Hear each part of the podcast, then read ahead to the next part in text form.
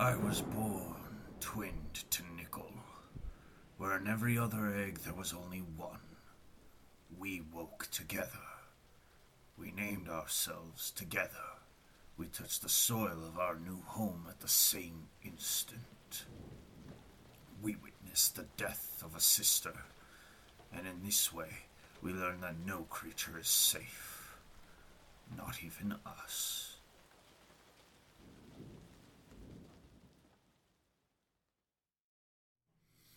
Welcome to the Planewalkers, an MTG lorecast that chronologically follows the timeline of magic. My name is Sam.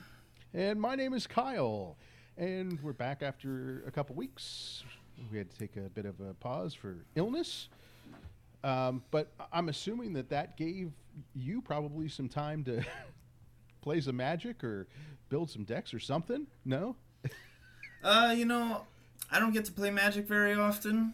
My play group lives in a town an hour away, so makes it hard to uh, get to play. But I uh, I got to build some, well, fix up some decks. I took apart one deck and added it throughout a bunch of other decks, and then I started fixing the land base so that I can try and have consistent looking basics for my decks.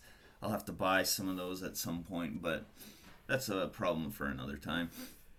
Uh, The deck you took apart, was there a reason uh, why you took it apart? Or you know, I I had at one point a General Kudro of Drannith deck, and so it's a pretty humany based deck, and I had really liked it, but it just didn't seem very strong, so I took it apart. And uh, like for my play group, it didn't seem like it would hold up very well, so I took it apart, and then uh, I was like, I, I want to rebuild it. I want to see if I can make it better. And then I was mm-hmm. going through and I'm like, a lot of these cards would probably just that I have in a different deck would probably just work better in this one. Mm-hmm. And so then I started looking at my Karador deck, which I had gone an aristocrats kind of route with it to a mm-hmm. degree. And I was like, do I take this apart? I asked my friend, and he's like, yeah, I don't know why you'd go aristocrats with Karador. It just doesn't seem right to me. And I'm like, yeah, okay, I kind of see. And then one thing led to another, and I took out all the most of the aristocrat stuff and put it in Dina Soul Steeper instead. So, um, so I, I still want to rebuild the Kudro deck because I think it's a cool card. I got the borderless one from a collector's booster when Ikoria came out, and I wanted to build it. Um, but it's currently just a pile of cards right now. Um, what about you? You been up to anything? Um, uh, I- I've finally put together a um, a deck that I've been working on uh, for the since uh, November. I guess since uh, I guess since Brothers War pre-release. Oh, okay. Uh, so I had opened a um, Urza Prince of Kroog Ooh. in the with the um, uh, the alternate. Uh, Oh, the alternate print. Um, I can't think of Yeah, yeah. what they're called. I got the Mishra one. Okay, uh, s- the the one with the um, uh, with the blueprints on the back. The um, the design. it- It's the the cartoony Yeah, design yeah, yeah, that yeah. had the um, Like the, The- background of the art is like blueprinty. yes, yeah. I'm trying to remember what, the, got- what those were called. Those artifacts. I don't They're the- remember. well, anyway, so I had decided that I wanted to build that deck, um, but I had also decided that um, I'm not a big fan of uh, the old border style, but I Okay, really yeah. did like the um, the artifacts with those uh, um, retro schematic. That was the, that's what the, the Oh, yes. ones are called. I did like the look of the retro schematic uh, artifacts, so um, I had built it specifically with any artifact that I was going to put in the deck. I had uh, got a uh, retro schematic uh, version of it, so it had been one that I had just been slowly kind of putting together uh, over time, and then Right. uh, I realized that uh, there was a couple cards that I already owned, but wanted to was didn't want to take out of another deck. hmm Um, but then I started giving it more thought and realizing um, I have an Osgir deck that um, is Oh. doing a lot of the same things as this Urza deck is going to be doing, which is copying artifacts. Right. And I thought, uh, well, actually, I saw the I saw what the current price of uh, Anointed Procession is, which is like eighty dollars Canadian. And like, yeah, I'm not Is buying it another that one. much? Yes. Oh my Yes, gosh, I have one. It's just sitting on my desk. Yes. I knew it was expensive. I didn't know it was that much. Yeah, I got one uh, about a year ago and paid about half of that. Oh, And at, and even then, at the time, was thinking, oh, geez, do I want to spend that much? Uh, and technically, I bought one for like $160 because I got it in a Amonkhet box. okay, but uh, you you got other stuff in it though. Yeah, so- yeah, yeah. Yeah. It technically wasn't that much, but I can understand your math logic there. So, um, but then, but uh, but I haven't got to play it at all. Uh, I've played a little bit of. Uh, I've been playing um, some historic brawl on Arena. mm, Um, but the the good thing is is that even though we ha- haven't got to play a lot of Magic, there's been so much stuff going on in the world of Oh, Ma- like so much news in the last couple weeks. Um, oh, it's crazy. so out of the last couple weeks f- for you, what's been the the biggest piece of news? Oh, you know, at first it was the March of Machines and the spoilers that came for that, for the early spoilers. Those were pretty cool. A new Chandra card, really want that. Um, and so I was like, okay, I'll put aside a little bit of money for like a bundle in one of the precons. Yeah. And then the uh, they teased Commander Masters, and I'm like, oh my gosh, what do I do? Uh, I kind of want one of those. Uh, I, I kind of want that Planeswalker precon, you know. And so I was like, okay, okay, I can probably split my money up so I can get a bit of both. And then they teased the Lord of the Rings set, and I initially when that set had been announced, like a year or whatever ago, I was like, I'm gonna I'm gonna buy a box of that.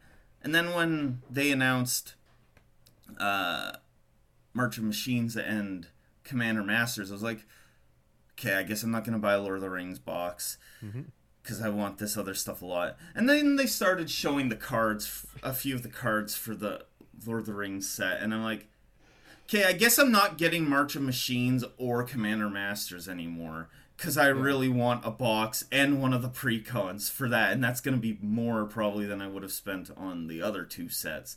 Yeah. So I had to scrounge for like the last bit of trade in I can find for store credit, basically, because it's otherwise it's just too much money for me to spend. Um, but now we're in, full on into story stuff for March of Machines. Uh, getting close to spoiler season for that, which will be interesting and very exciting, I'm sure. But the story has been really interesting so far. It's well written. The mm-hmm. characters are really interesting, and they're doing a really good job of splitting up the story, telling us what's going on all over everywhere, and it's just really good. They've got three side stories now and four or five mainline stories. I can't quite remember off the top of my head, but it's very good stuff. Uh, but right now, mostly looking forward to the story and the Lord of the Rings set that comes out in June. What about you? Anything stick out to you? Um, So the, uh, I think that the Lord of the Rings stuff is interesting. Um, right. it's not uh, like I'm, I'm I'm interested in playing it, uh, and, and trying it out. Um, I will admit that the showcase uh, art cards are absolutely gorgeous. I love the Oh, yeah. showcase uh, frame. It Mm-hmm. looks Yeah, fantastic. gorgeous. Uh, but I'm not at the point though where I feel like it, seeing it changed uh, my what I want to be spending money on. Um, That's fair. Lord of the Rings is pretty big for me. I uh after Star Wars, Lord of the Rings is probably my biggest like fandom kind of thing, and then it's Magic. So Lord of the Rings is pretty high up there for me. So I yeah. felt like I need to get some. and and, and I think it's I, I think it uh, it's great. Like I, I think the uh, that the Magic is doing more of these sets. Um, I hope that it this actually does well. I, I'm sure it will Oh, it's Um, going to. Because it means that they'll uh, hopefully be doing more sets. Um, Mm-hmm. You know, and and I do like the idea that it's ju- it's kind of one contained set. Uh, so you know, if you decided that you wanted to just play, you know, some Lord of the Rings sealed, you know, you could pick Yeah. up some packs. Um, although I'm concerned to what the prices are going to be like, especially after the initial Yeah. run. They're probably going to drop a bit. Yeah, but at least one of the initially. But one of the things Sorry. that I absolutely love, and I don't know how you feel about it, but I think I- think for this set it makes perfect sense, is the idea that they are going to have a uh, collector's edition of the One Ring card that Mhm. will only have one copy in, in existence. Oh, you know, from a lore design, it's perfect. I love it. I, sure, you can argue that it's just gonna spike up the prices for collector boosters. Everyone's gonna be mm-hmm. buying them, trying to get this card. But it thematically works. Like it's the one ring. Sure, you can get it regular, but if you want that special version that people are estimating could go up to six figures, I don't know if it'll go that high. It's not. Mm-hmm. It's not a. It's not a Black Lotus for crying out loud.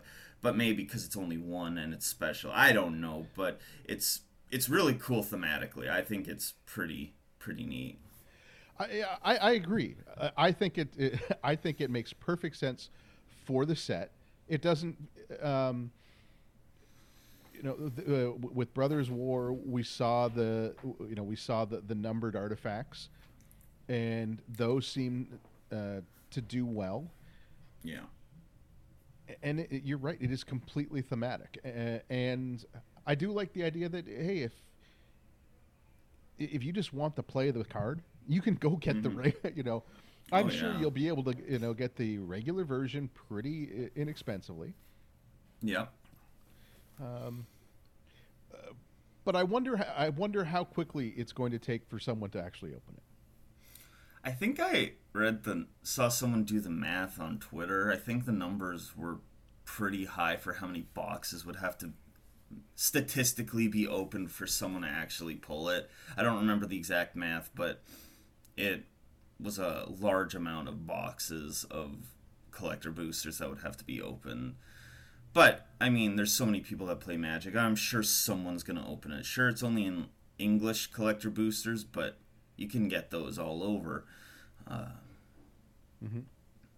Yeah, But uh, you know, um, aside from that, I- started reading the March the Machine story. I'm a bit behind. Uh, I'm looking forward to uh, to, to spoiler season. Uh, Mark Ro- Rosewater posted his uh, you know his teases Oh, today. Um, uh, I think uh, I'm pretty sure one of the uh, cards that uh, he teased is uh, e- explains some of the rules for a battle card. Ooh, So yeah. Everyone Uh, wants to know what those battle cards do. yeah, so I'm, I'm very excited. Been shown yet. Yeah, I love that though.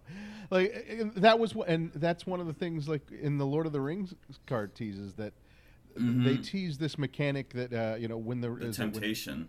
Yeah, when you're tempted by the ring, this happens, and you know, so now we're going to have to wait for, you know, at, at least a couple months before Yeah. we get to find out exactly what that means. And um, I like the I like the idea that they're not just teasing um, uh, planes or uh, characters; that they're also teasing mechanics uh, for Yeah, future that's that's cool. It uh, it gives people other things to speculate about other than lore stuff because not everyone cares about the lore, though we clearly do because that's why What? we're here. What? I know it's crazy, but some people only like to play the game. That that or don't like know that there's lore. and and and that, that and to be honest, that is probably um, a more truthful statement hmm than the people uh, don't care. I know there are some people that don't care, but yeah, it's mostly probably people that don't really know there's a story. Yeah. So last time, uh, doing a little bit of a recap, we talked about the timeline of magic, uh, the birth uh, of the Elder Dragons, uh, and very specifically, um, the birth of Nicol and Ugin. Um, we learned how Elder Dragons were born, uh, how right from the beginning they witnessed how cruel the world can be. Um, and while Ugin uh, was haunted at the death of uh, his sister, we found out that Nicol was angry uh, and uh, angry at exactly uh, how scared uh, that that made him. So, what are we going to be talking about this week? Yeah, so today we're gonna continue the story of Nicol and Ugin as they come to meet their siblings and cousins and what they kind of learn from these interactions. So, um, last we left off, our two dragon twins were ha- had fled, or not fled necessarily, but had taken flight to the mountaintop after the death of their sister. Um, and after a bit of conversation that we kind of maybe brought up last time, it's been a bit, uh, they eventually take up on their first proper flight, just kind of exploring uh, Dominaria and uh, just taking in the plane. Uh, Ugin especially takes in everything from the vastness of the sky, the rivers streaming across the land, and the plants and beasts that dwelled within this land. Uh, Nicol looked too, but his thoughts were more firmly planted on revenge. He wanted revenge against the humans who had killed their sister. Now, that makes sense. What doesn't make sense is, isn't this something that uh, that uh, Ugin uh, would be uh, interested in as well? You know, Ugin, while bothered a bit by what had happened, um, understands that this probably they they couldn't have done anything um, at the time, and he honestly is just more interested in the vast world that lies before them, ready to be explored. Um, he tries to lure Nicol away from what happened, try and pique his curiosity of the world. But it, more or less kind of fails. Uh, they argue about how things go down in the forest with their sister and the hunters. Uh, Ugin continues to ask Nicol if he's curious about the world, but Nicol only seems to want to learn about the hunters, specifically where they're from, who they are, how to kill them. Um, Nicol thinks that now that the hunters have killed one dragon, they will no longer fear the dragons, and they might try and kill more. Uh, Ugin just doesn't really seem all that concerned in the end of things with what happened to his sister, whereas Nicol, it plagues him for a, quite a bit of time. So, where are the other elder dragons at this point? Like, are they just hanging out, or are they kind of yeah um so not very long after their flight and their conversation they spot the metallic sheen of their brother chromium Rhuell who is currently just lounging on an outcropping of rock that hangs over this lake. Um chromium ever this curious one similar to ugin in that sense. Um they fly down to him with the intent to land, uh, only to realize that Chromium, who they thought was kind of just sleeping or just relaxing, was actually watching and examining some monstrously large creature that was swimming in the lake. Um, but upon their arrival, it disturbs the creature, which disappears and irritates Chromium uh, pretty pretty immensely. Um, Nicol asks him if he was even hunting, uh, which Chromium scoffs at and asks if that's all he thinks about, and asks why they ruined his studies, uh, because he wants to s- just study every creature that inhabits this specific lake. Um, we also learn from this conversation uh, that, from speculation from Chromium, that Nicol and Ugin are indeed much smaller than most Elder Dragons because, as twins, they came from the same egg stone and basically are one body in two bodies, basically. They kind of split the difference between the two of them. Um, we also learn that dragons are born with the gift of names, uh, and that whatever that that basically means that the elder dragons can think if they're I guess looking at a dragon and they can figure out their name from that, which is what Chromium does to figure out the twins' names after only thinking about it. I don't know if it would have been Nicol Ugin or Ugin Nicol or whatever, or if it would have been something different if they were one being, but that's kind of what happens uh, with them in regards to their naming. Um, there's a bit more dialogue that happens between them, and then he kind of shoos the twins away because Nicol keeps asking about hunting and stuff, and he tells them if that's all they care about, they should go find Palladium ores. So, at this point, where is Palladia-Mors? Uh, Palladia-Mors is kind of just. She, I guess she's kind of found her own hunting ground in this wide grassland. Uh, it is here that they find her hunting four legged beasts. It's not really specified what kind of beasts they are, but uh, they, as they kind of approach her, seeing her kill one of these older uh, creatures uh, at the end of the pack or herd, I guess. Um, she, being the ferocious and territorial dragon that she is, immediately becomes hostile as they approach and immediately acts threatening towards the twins. They ask they ask her pretty quickly, well, Bolas, ugh, I did it again. Nicol, so used to it. Uh, Nicol asks uh, Palladia-Mors if they can teach her, uh, if she can teach them how to hunt. Uh, she kind of just makes fun of them and says, You're so small, the two of you little runts, probably too small to hunt. So I, I, I can see Ugin being the type of dragon uh, that could take a joke. Um, Nicol, not so much. Yeah, Nicol, never one to be insulted, states that they are already much better hunters than she is. Once they learn how to hunt, though. Uh, pretty bold statement, if you ask me. Uh, she's already tired of both them and her meal. She's only eaten a portion of it. And, and she basically just throws the food to them and leaves. Um,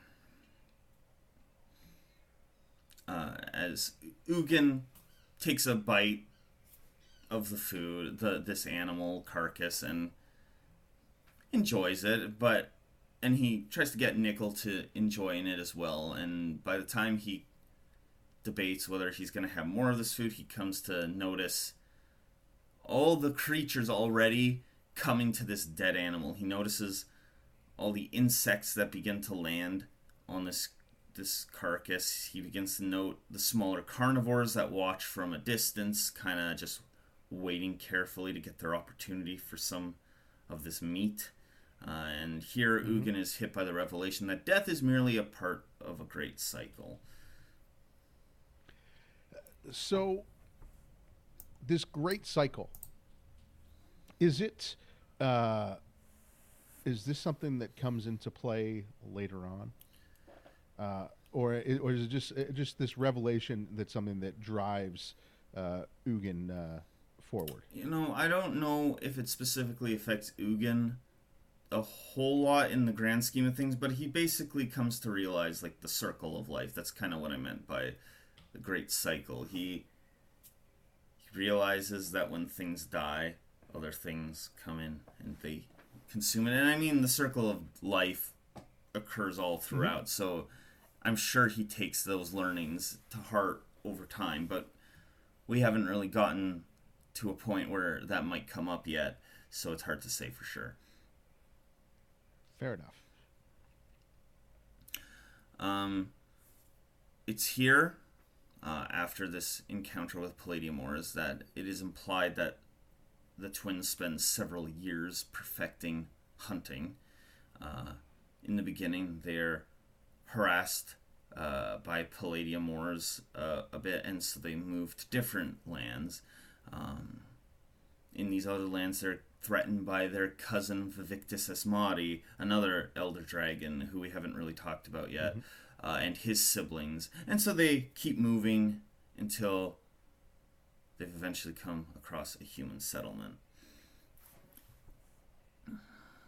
Uh, Ugin remarks that typically these uh, that they typically ignore human settlement settlements because people don't taste very good to him. He also remarks that he doesn't like eating things that can speak. Interesting little note there.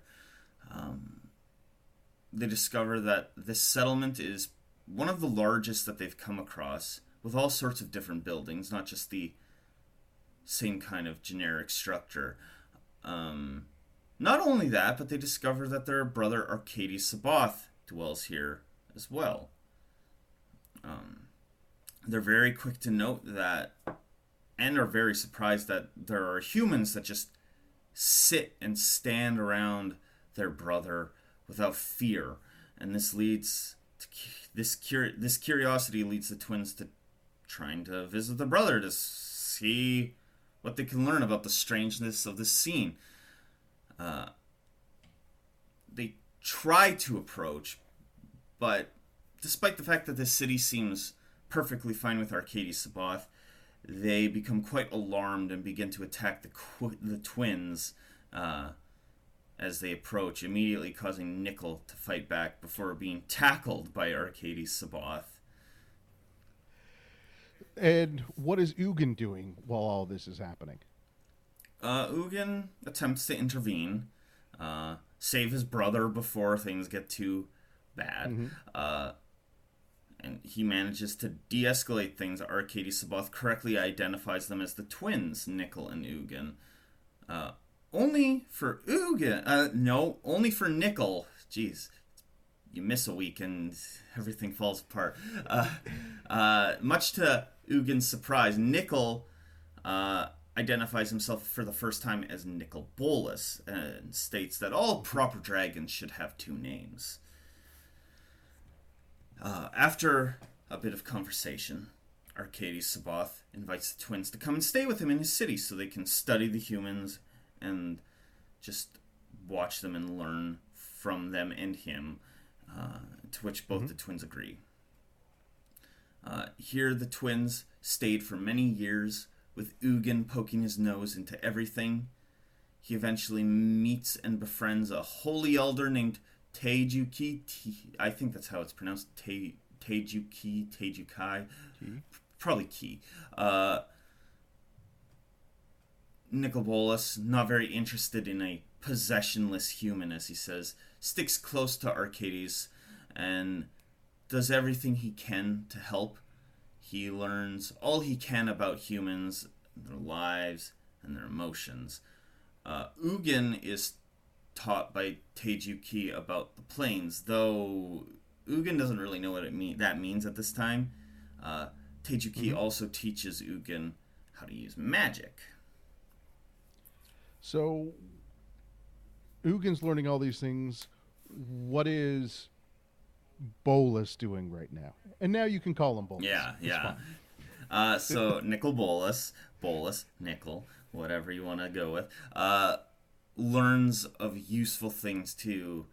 Uh, though it's a bit, it's left a bit vague in this story. Um, but it kind of comes to the implication that he's able to, on some level, manipulate people, which Nicol Bolas is quite well known for manipulating people throughout his story.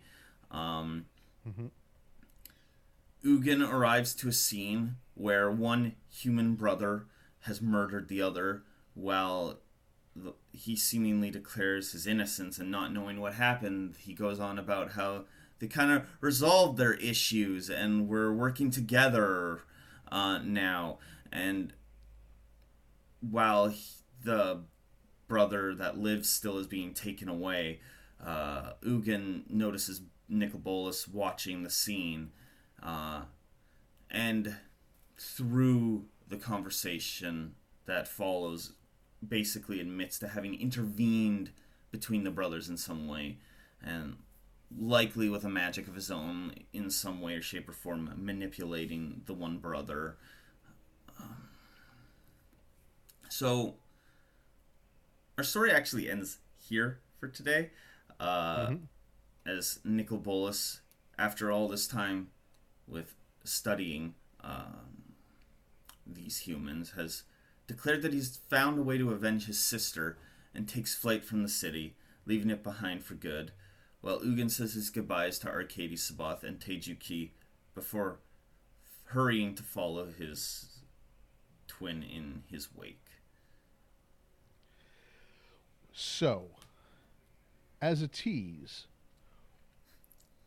before we you know go back and talk about some of uh, uh, what's happened in this week's story, what are we going to be learning about next?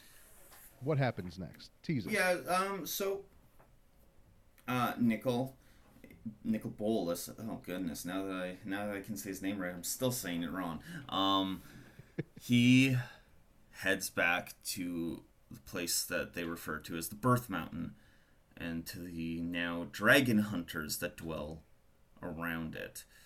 The hunters that killed their sister.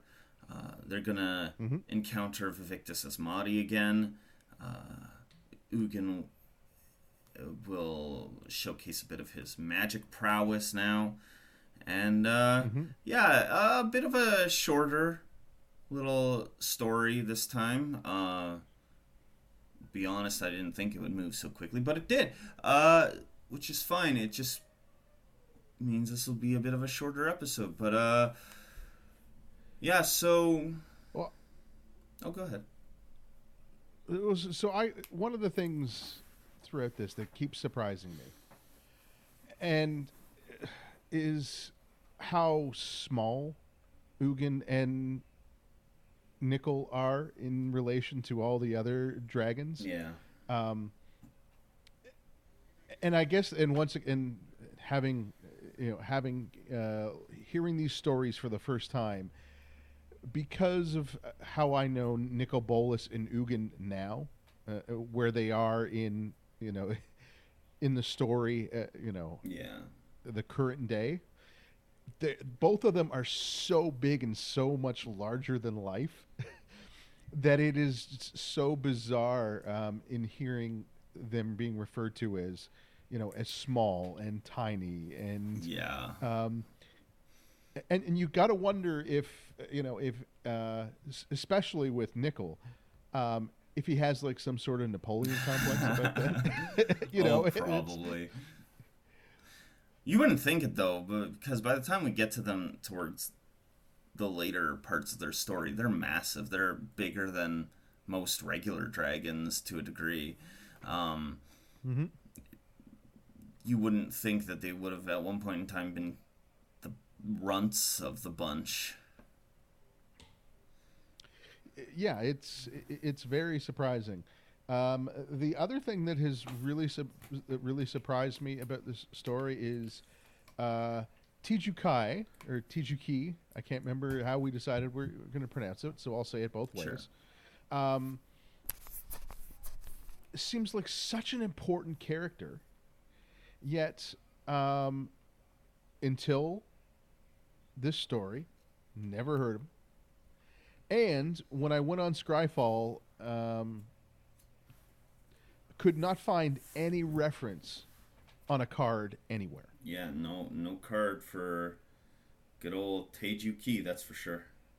Uh, I don't know uh, if they uh, show up much more in the story. Their their part to play in this story was minor, but uh, yeah, I don't know if they play much of a bigger role in the story later on. I think they might from the bits of reading I've done, but I'm not 100 percent certain. Yeah, it, and they might not, like they might not appear again in the story, but you think for for such a um, a formative role, you know, as essentially being Ugin's mentor, and you can see some of the things that's expl- you know that is taught to to Ugin throughout this process that ends up defining him hmm you know down the story that uh, usually um, especially in the later years uh, with magic cards when they've you know when they're putting you know the the little you know the the story beats or the flavor text usually there's some kind of there'll be like a comment or something you know, Yeah. some sort of reference and I w- and I was surprised I couldn't find any You know, Teiju Ki, I'm, these stories only came out uh, in around the, the set of Core 19. So this is, I just double checked, but this is the only reference to Teiju Ki in the story of Magic as a whole. Oh, is it? Yeah, Okay. she only appears in this one chapter. So it, to a degree, it makes sense that we haven't seen her as a card yet. Um, I think it's her. I feel like I'm suddenly miss. Yes. Uh, yeah, there. Sh- she seems quite intelligent, quite well knowing. She knows things that Ugin can't even seem to understand at the time. Um, she teaches him magic. Uh, She's this old withered old lady that is just so wise and intelligent, and yet she only appears in this one chapter and doesn't even have any mentions to her in flavor text. So it's a little, yeah, it's a little surprising. And, and now that I know that it that this story was written around uh, M19 time, I find that even more surprising. I could see if it was you know many years ago, but usually, but by uh, by the time of M19, which is, would have been what 2018, um, you know, Wizards seem to really you know have their stuff together as, as as far as having you know synergy with the stories and what was appearing in the you know in, in the the sets those year that that Mhm. year. So yeah, it's it's even more surprising. Yeah. Um. Yeah, it, it definitely is. Um. Do you have any other thoughts on the story, or I kind of gave it away, but uh, on any other guesses on what might be going down with these dragon hunters uh, in the next story? Uh, I, I have a feeling that they're going to die. Yeah, they might. I guess we'll find out. I actually know uh, more or less what goes down with them, so I'm not gonna spoil that. No, uh, you don't want to No. spoil it because you want people to be coming back for the next Oh, episode. that's true. You're right. So with that, I guess maybe we'll call this uh, the end of the episode for today. Sure. Yeah. Uh, y- you can find us at the Plane Walker. That's uh, at T H E P L A N. W A L K E R. Did I did I even read it wrong? I think he skipped the I. Did I? Let's try this again. It's at T H E P L A I N Walker W A L K E R one word on Twitter. Uh, and if you have any questions, you can email us at theplainwalkers1 at gmail.com. yes. Thank you all for listening. Uh, may your spark shine bright. Until next time.